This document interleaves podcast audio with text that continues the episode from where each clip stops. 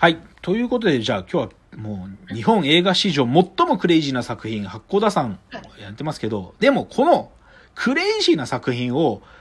撮れた最大の理由、まあ、当然橋本忍がすごかった、いろいろあります。けどね、はい。その現場に狂気のキャメラマンがいたんです。それがえー木村大作さんです。木村大作という、もうね、うんとんでもない男がいたんです。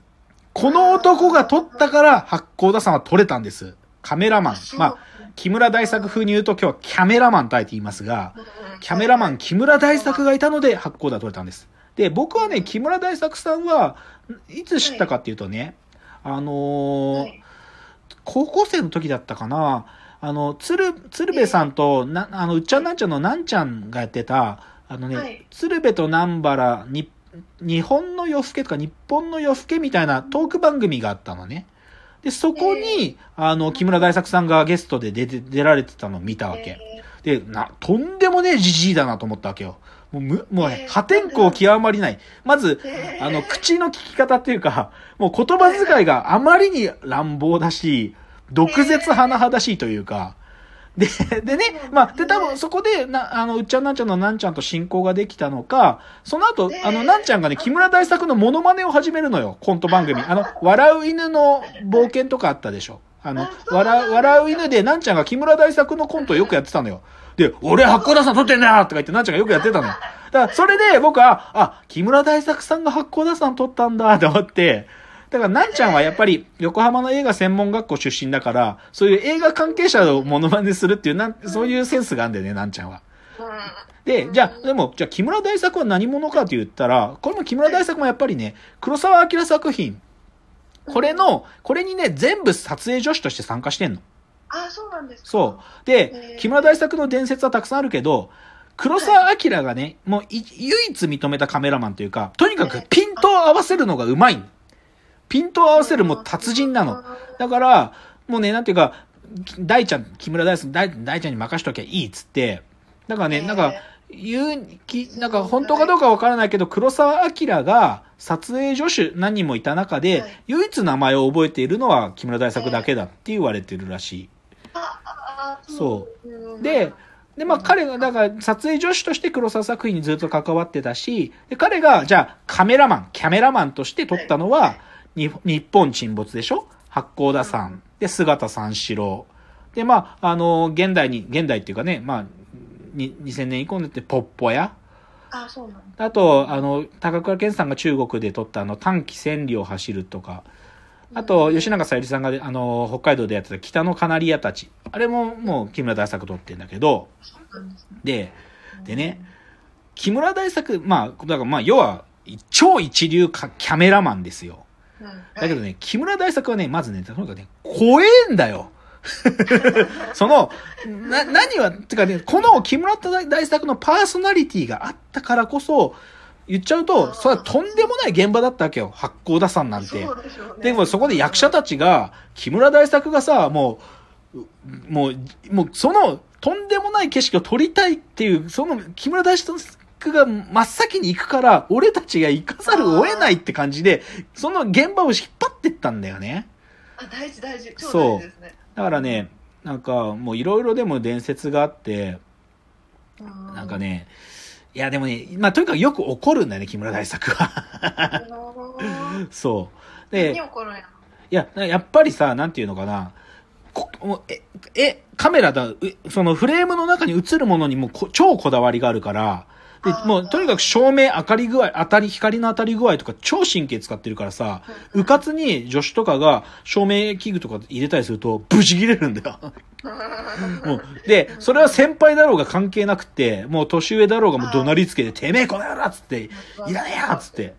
そう。だからもう、でも、だからもう執念の人だから、なんか腕、骨が折れてても片腕だけでカメラ担いで撮ったとか、あとなんかね、なんかこれもなんか本当かどうか知んねえけど、ビルの屋上から隣にのビルに飛び移るっていうすごいスタン、スタント使わないでもやる、でも超やばいシーンがあったんだって。はいで、それ役者がビビってるのを木村大作が自分でやってみてたんだって。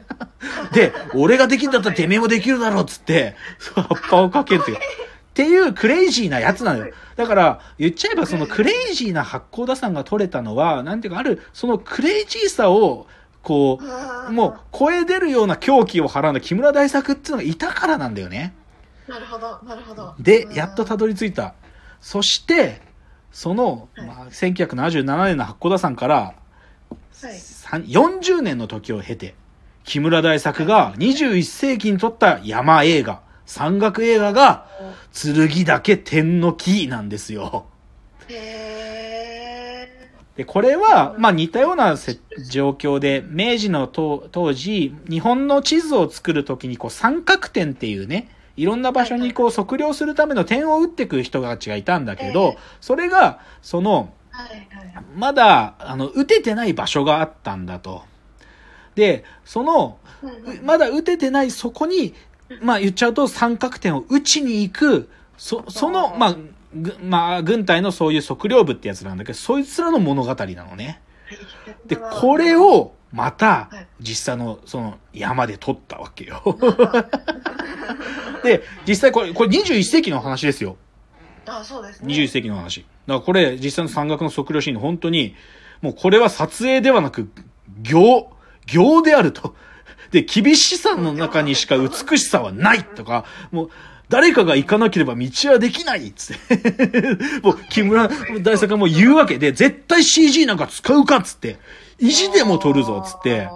で、だからこれ、で、実際、じゃあどういう俳優が出てたかと、浅野忠信さんですよ。浅田、浅野忠信、香川照之が、本当に何千メートル級の山登って、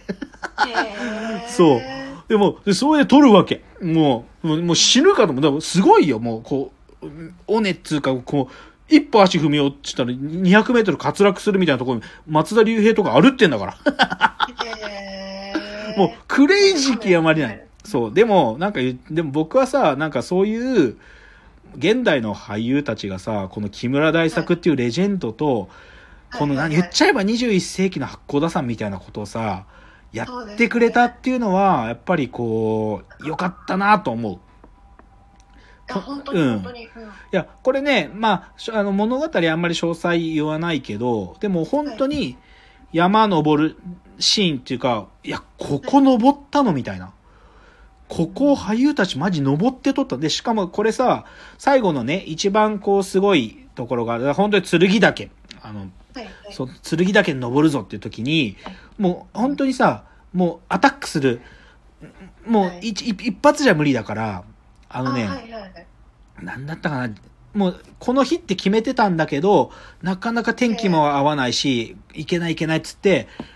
5日間ぐらい待って、やっと何度目かの挑戦で撮影成功したみたいな。えだほんとさ、なんか、決死の覚悟で撮りに行く映画ってーさ、みんなそういやですよね。いもうやっぱ狂ってるっつうかさ、やっぱり、こうんなんか、そういう人じゃなきゃ撮れねえなと思うんだよね。そうですそうですうね。ん。だから、そういう、だから、剣岳天の木っていうのはね、ねあの、これはね、ネットフリックスで見れます。あの、剣岳天の木はアマゾンプライムもネットフリックスにも確かあるので、あの、しっかり見れます。ただ。八甲田さんはね、あの、ネネット上で見れる動画はないので、ちょっと自分で借りたりしないと見れないけどね。いや、でもだからそういうことなんすよ。いや、だから僕よくね、浅野忠信がこういう仕事受けたなっていうか、